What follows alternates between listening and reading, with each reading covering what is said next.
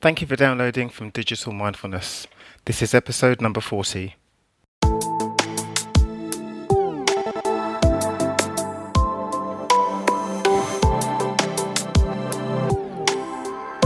Hello and welcome to the show. My guest today is the founder and director of Unplugged.ie, Chris Flack. Based in Dublin, Chris is also known as a suited yogi. He spent 15 years working in corporate sales and now, amongst other things, runs the Corporate Wellness Summit and Unplug.ie, the Irish organisation that teaches busy professionals how to manage technology rather than it managing them. Their retreats for executives and children provide a welcome chance for people to rejuvenate and live better in their digitised lives. I hope you enjoy this episode with Chris Flack. So, Chris, welcome to the show. Thank you so much for coming on to Digital Mindfulness. It's an absolute pleasure to have you with us today. Thanks, Lawrence. I'm delighted to be here. So, Chris, I'm wondering if you can start just by letting us know a bit more about yourself. How did you come to be involved in indeed creating Unplug.ie and just in general, how did you come to be working in this whole space of um, technology and mindfulness? Sure. Okay. Well, just to give you a bit of background on myself and really where this stemmed from. So, I worked in corporate sales and IT, so tech sales, for about 15 years, both here in Dublin, Ireland, and in the UK. Um, and although I was doing very well in my career, I think my main occupation was being busy. Um, I loved having, you know, multiple tech with me, so different mobile phones and landlines and everything. I was very hungry for information all the time. I ended up, as a result, being clinically depressed. Um, and meditation is what turned things around for me. So since then, I've been working in the not for profit sector, primarily within the well-being space. Um, I also now teach yoga and meditation. I run a small music festival here in Dublin. And then last year, so back in 2015, in the summer, we set up Unplug um, to help people basically unplug in a disruptive culture. Um, and the way we really looked at it is we, we took the best of Eastern practice, so the likes of yoga and meditation. Um, we complement it with science. So we have psychologists, neuroscience experts on the team to make it evidence based. And then we deliver in a very simple language, hence unplug. Um, and in doing that, you know, our goal is to help people have a better relationship with tech and so find more calm, happiness, and increase their productivity in their lives. So you mentioned there are a couple of things um, as far as what we do um, with Unplug. You mentioned Unplug for kids. So just to um, give you a bit of background on that, our main focus at the moment is very much public retreats and corporate.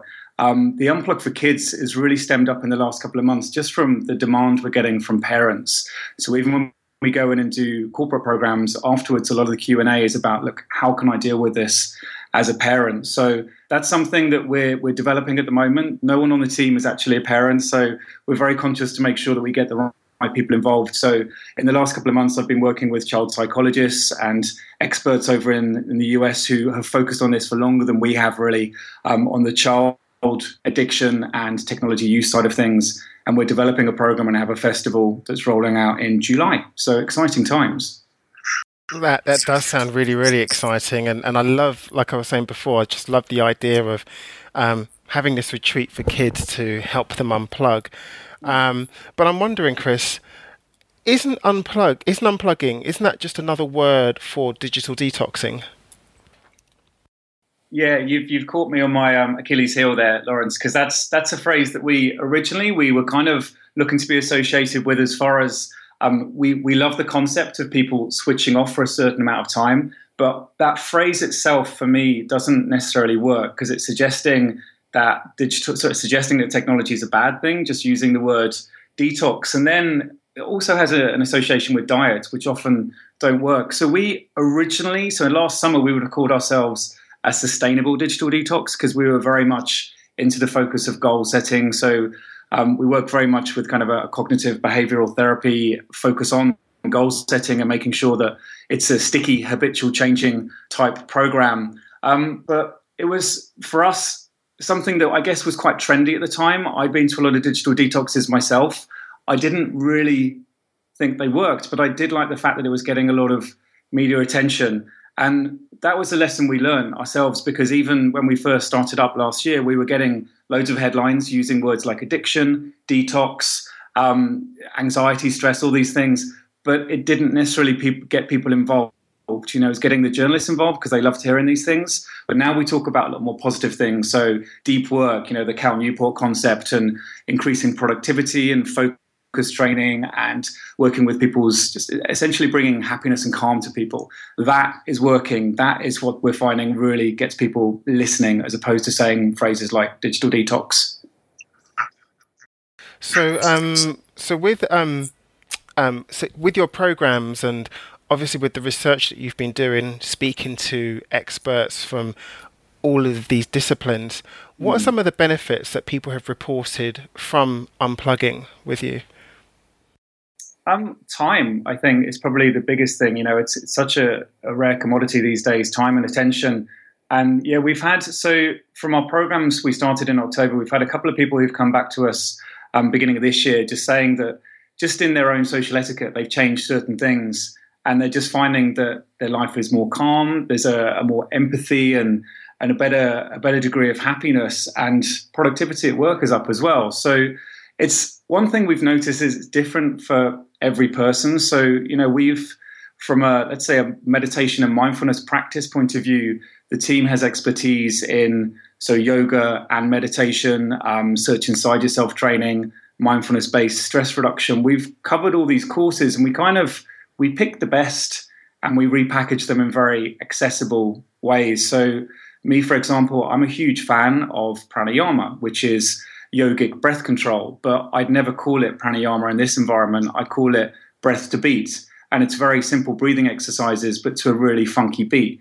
And that is a lot more sticky than me going into a room and talking about stuff in Sanskrit language. So I think the language is, is key. But yeah, time and attention are the, the key benefits we found. So I love the concept, as I was saying before, behind um, your two organisations or the, the two um, programs that you have. I'm interested because people themselves have to unplug. What happens? Do you think a lot of it, for example, given your history, do you think a lot of it is to do with company culture? Do companies have a role, do you think, to change in changing their culture in addition to people taking responsibility for themselves by unplugging? Yeah, I, I, think they do. And just one thing to, to get back to as far as the name unplug. So, although we encourage people to switch off, we don't say switch your phone off. That's not what we, we kind of teach people to do to put their phone away. We teach people how to engage with their phones better. Um, but the, the, one thing when you're talking about company culture, in my own example, so I worked for a number of very large IT services companies, um, and I think a big part of my life, I you know, I, I was based in a buzzing city. I had a lot of friends but at the bottom of it, I was lonely, you know, so that's why I craved the noise of technology and the noise of busyness of work. And uh, it was kind of filling a gap. And that, that, I guess, at the time was my addiction. And I think it's, it's taken a while, but because I now work within the well-being space and specifically in, in well-being at work and with the corporates, people are starting to look up and pay attention to mental health, but they're not paying attention to mental health labeled as mental health. They're paying attention to it when it starts to affect productivity. Um, and that's why I think something like technology, in a way, the fact that it's growing at such a pace, and you know we are all suffering from information overload, is a little bit of a, a kind of it's the the mechanism to encourage people to look at mindfulness because if we think of that noise as being one of the key mechanisms for distraction, the world of meditation, mindfulness is all about focus and calm and stillness. So, not that that's as simple as it sounds, but packaged in the right way and personalized, it's a solution. And what about with um, we've been talking a lot about professionals, but what about children? Um, because I'm I'm really really interested in this because mm. um, especially as you're very focused on helping children improve their relationship with their digital devices and their yeah. digital um, experiences. So, um, is the approach that you would take with children is that very different to the approach that you would take with a busy professional, or is it kind of the same thing? Yeah, no, we, we'd use a totally different language. I mean, even with our public retreats, we use a different language to the corporate world. Um, our public retreats have a lot more, um, let's say, fun versions of yoga and meditation. Not that yoga meditation isn't fun, but, you know, we tend to do things like yoga raves and breath to beat, um, meditation. Um, but with the kids, it's taking it even further. And, and, and also, the I think it's important who delivers it to them because you can go in there and I myself, I'm 40 years old and I have a beard, so I probably just look like a teacher to them.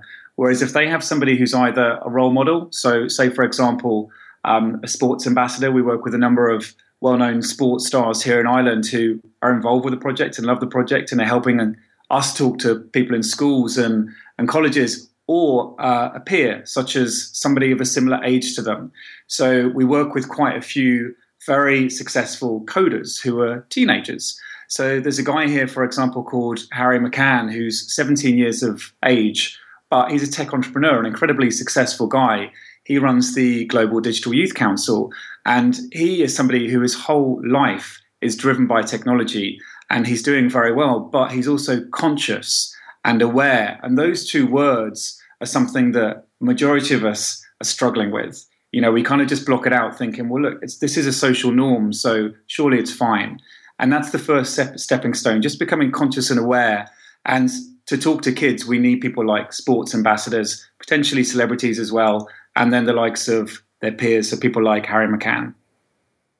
What reached you, Chris? Would you say when um, when you decided that you know, okay, I need to do something about my lifestyle was it was it the illness was it that that spoke to you or were you aware that you were perhaps um, um, that you needed to recalibrate your relationship to the digital world before that yeah i think it took a while to join the dots for me meditation was something that i'd been practicing since 2005 so just over 10 years now. And I, had done some very extreme re- re- retreats. You know, I've been on long silent retreats. I've lived in India for a year and a half. I've done some very extreme, let's say, the monastic path and, and really developed some core skills there. But I think what really struck me was when I came back from India, I saw how inaccessible such a fantastic toolkit was. Um, and that was, it was pretty much at the same point that my depression was, you know, recognized by the, the health service here, and I was put on meds for a time. And it, it was funny because the way I actually then turned it around with meditation was um, I took meditation even deeper.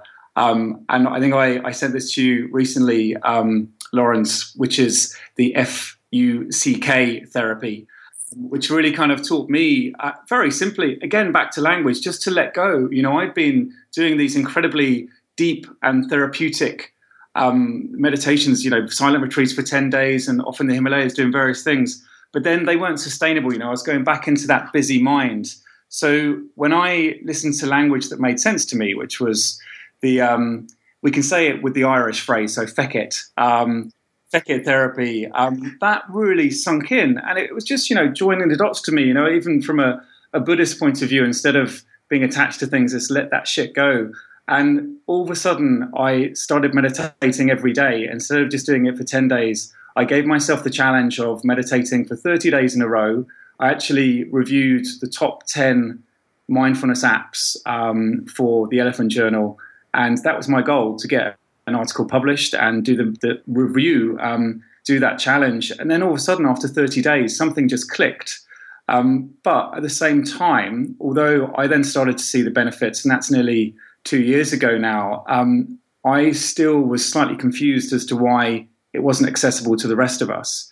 Because to me, I've got to the stage now where I'm like, you know what, meditation is like a superhero power. It's fantastic. But I think in its current form, um, it's still a very limited audience who are interested in it. Um, and it's only through the likes of meditation apps like Buddhify, like Headspace, like Andrew Johnson, that it's starting to reach a more mainstream audience. And that's all about just packaging, packaging it slightly differently because it's still the same thing. So, I mean, when we spoke about this, I didn't know what um, the F meditation was. And I was wondering, can you tell us a bit more what that actually is? Because I'm uh, sure a lot of people don't know. You're going to get me into a lot of trouble here because remember, I live, in, I live, in, Dublin, Ireland, and we swear a lot here um, in, a, in, a, very in a very innocent way.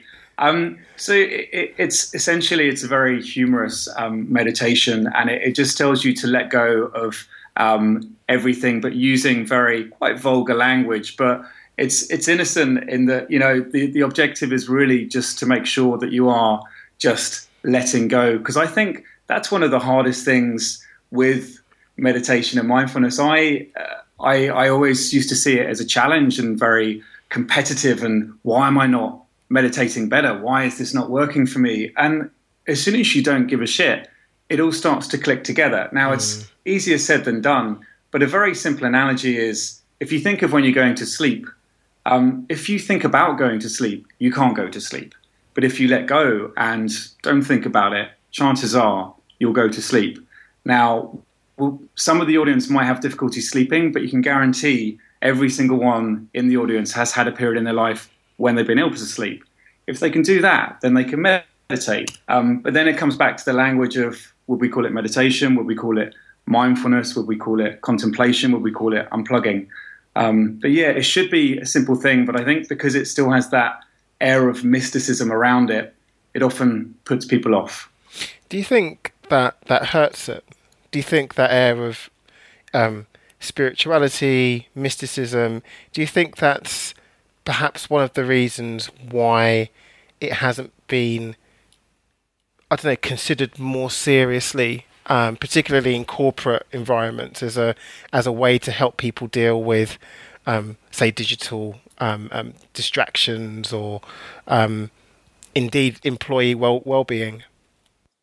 Yeah, I think um, it, there is a bit of a revolution at the moment. You know, you've had a lot of speakers on talking about this, and I, have really enjoyed the interviews specifically where they're talking about the the research that's now being done. And I know Rohan from Buddhify mentioned that hockey stick um, as far as the when you're looking at the time versus the amount of research that's been done on meditation, the amount of scientific studies. You know, it really has spiked in the last decade.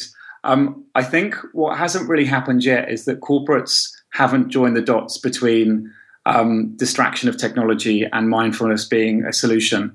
That's something that's gradually happening. We're we're starting to see it happen here, but it's um, again it's down to language. You know, it's talking about attention retention and deep work and productivity, um, whereas quite often things like mindfulness are still in the realms of HR, um, and that comes under a, a well-being umbrella, which is more about the likes of mental health, which absolutely this is. Um, but it, it's a harder one to talk about because not everyone in the audience, sorry, not everyone in the in, in the corporate world wants to talk about or admit to talking about mental health, whereas most of them want to talk about happiness and calm and um, productivity. There is, I mean, again, you're you're an entrepreneur in this space, and um, you've mentioned it, so that I guess the question is a little bit redundant. But I'm wondering if you can just expand on it a little bit, in that we do have this language problem don't we, in terms of how to frame this? Because mm. you're right, mindfulness can be for um, mental health treatment and therapy, etc. But then also, like you were saying, with regards to well-being and whatever else, and they're they're two very different um, audience types that you're going for, even within the same organisation. Yeah, I I kind of I don't want to be too subjective on this, but I, have shared my story with so many people who have said they've been through pretty much the same as me. And, you know, I mean, meditation saved my life. There's no doubt about that. Um, and I am in such a positive place now. It's incredible. As I said, it's really, it's like I've got superhero powers. It's really um, a very special thing for me. But I think for a lot of people in the corporate, they don't have necessarily the spiritual path that I fortunately had. Um, so for them, when they hear of things like mental health, although they might be struggling with things like anxiety and stress, it's just daily life, you know, and distraction and the noise of technology is making that worse. But it's kind of it's accepted. It's just daily life. So I think back to the language. If you go in and you're talking about something that's really focusing on the positive, then they might listen and they might realize, well, actually, do you know what? I might have had some mental health issues, but it's great because this is turning things around for me.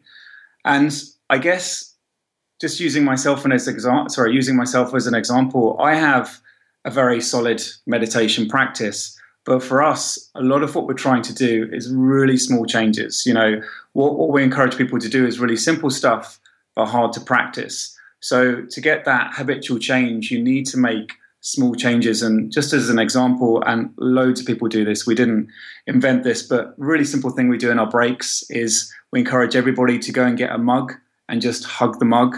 And just that 10 seconds of presence makes such a change. And all of a sudden, it's bringing people back to that moment. If they come back to that moment more every day, they develop focus. So distraction changes, but they're also developing calm. So there's less of a chance of the likes of anxiety and stress and potentially sleep deprivation actually evolving. Gosh, I love that. With um, we've been talking a lot about meditation um, and mindfulness, and I'm wondering, does was it just was it these two elements? Were they the main things that you would say that um, that helped you get to this positive place, or would you say were there were there other things um, that helped you that helped you get there? Um, there were definitely other things. I mean, there's some really simple pillars in life um, as far as nature, nutrition, um, sleep, relationships, uh, and then the your physical physical health as far as exercise. Um, so it's having a balance of, of all of those, and that's why I think we try to focus on what we do as tech life balance. You know, we, we very much focus on it being a balance. You know, we're not saying technology is bad. We're not saying it's good. We just need to work out a better way of using it. Um, just one other thing that just just came to mind as far as kind of the reasoning behind this, um, as far as the unplugged program. Just when we when I mentioned at the beginning, I, I, run a small music festival here, and we've had up to 800 people. It's a morning rave um, in Dublin, monthly event. And one of the things that really started to strike me about a year ago was how many people weren't living the moment. You know, they were all living it through their phones. And I'd be up on stage thinking, this is great. I'm up on here with big name DJs and MCs. Look at me, I'm so cool. And I'd be looking down at the audience and thinking, well, hang on, why are we not all living this? We're kind of just sharing it. Um, so that really, that, that got me thinking as well. You know, it's just another, another way of joining the dots. And then just back to when you mentioned some of the other things that have helped me. So one of the things we do with Unplug is actually we have tech partners, and there's some things that have helped me. So the likes of Flipd, the app which changes a smartphone into a dumb phone, the likes of Freedom, which is a product I know you've talked about before, which encourages you to schedule when you use certain websites, which might be seen as disruptive to you. And then very, very clever technologies like the Light Phone, which essentially is a very cool hipster dumb phone. Um, and then Vinaya technology, which is notification jewelry, all that kind of stuff. And a lot of those apps I've mentioned there, and I also use Buddhify and Headspace uh, and Andrew Johnson. But there's a lot of things. It's not as simple as, I guess, just meditation or just yoga. There's there's a lot going on, and and I think that's one thing we try to, um, where we can, spend time with individuals because just to to push a product or service out there thinking that it will solve everyone's problem is very naive. You know, uh, I'm lucky to have um, psychologists and, and CBT therapists and neuroscience experts on the team who, you know, they really back this up as far as what works and what doesn't. Um, and we, we try to personalize what we're doing as much as possible because otherwise people come along and it, it just doesn't stick. Um, and then just back to the, the kind of the rewiring of the brain and habit formation we try to make it as fun as possible as well. You know, we, we very much encourage reward. Um, so, say, for example, on our retreats, we have a, a, social media corner, but it's all offline. So, we have what's called a Humans of Here wall, which is very similar to Humans of New York, or we have Humans of Dublin here, but we have instant photos of everyone. And most of the people who come on our retreats are missing social media, but with the instant photos up on the wall, they're able to comment and actually do live social media there in the room offline. And that's a reward, you know, just kind of reinforcing something positive, which will then hopefully develop into a, a habit. That doesn't mean everyone will have a humans of here wall in their room, but um, you know, it's just another alternative to seeing what life without Facebook can be like. But then we also know if we didn't have these social media platforms, then half of my businesses wouldn't exist, half of my friends' network wasn't wouldn't exist. So back to that magic word balance. Mm-hmm. Would Would you say, Chris, that um, that everything we've just been talking about now, um, particularly that that ability to focus and to apply mindfulness to our everyday lives, there are some people that I know that I've spoken to who believe that this is just oh this is just a nice quirky little thing to have and it might be part of I don't know an employee well-being program or it might be part of the school routine but um, you know whatever it's just a nice thing to have. But would you say it's more than that? Would you say that it's a going to be really important for people's not only their professional lives but their personal lives going forward and the digital noise increases? Yeah um, I, again i think it's just down to language because before the likes of mindfulness was coming up as being a very positive thing from medical research there was a lot of sports psychology in you know focusing on people getting into the zone and being present.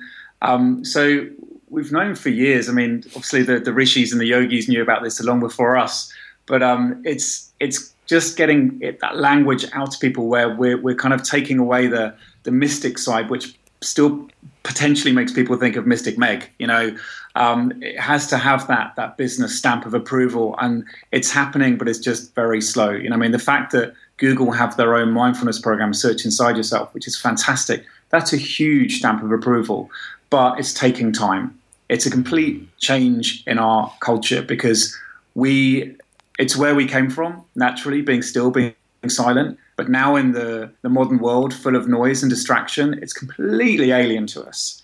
You know, so for me, in my heyday of Mr. Corporate busyness, um, so 10 years ago, I could never have imagined being silent for more than a couple of minutes. Whereas now, that is a luxury I long for. I love silent retreats. That's an extreme, right? That's what I do. But it's finding that balance in between. And it does work. Brilliant. Um, Chris, where can people find out more about you, your programs, and um, and about your work in general? So you can go to the web and search under, sorry, type in www.unplughq.com. Um, we have the same Twitter handle and the Facebook name, uh, or you can find me under my own personal handle, which is Suited Yogi. Suited Yogi, brilliant. Okay, well, and, and I'm going to make links to um, to all of this, and especially the the F meditation that you were speaking about. That's brilliant. But um, but Chris Flack, thank you so much for spending time with us this afternoon, and I really, really appreciate your time.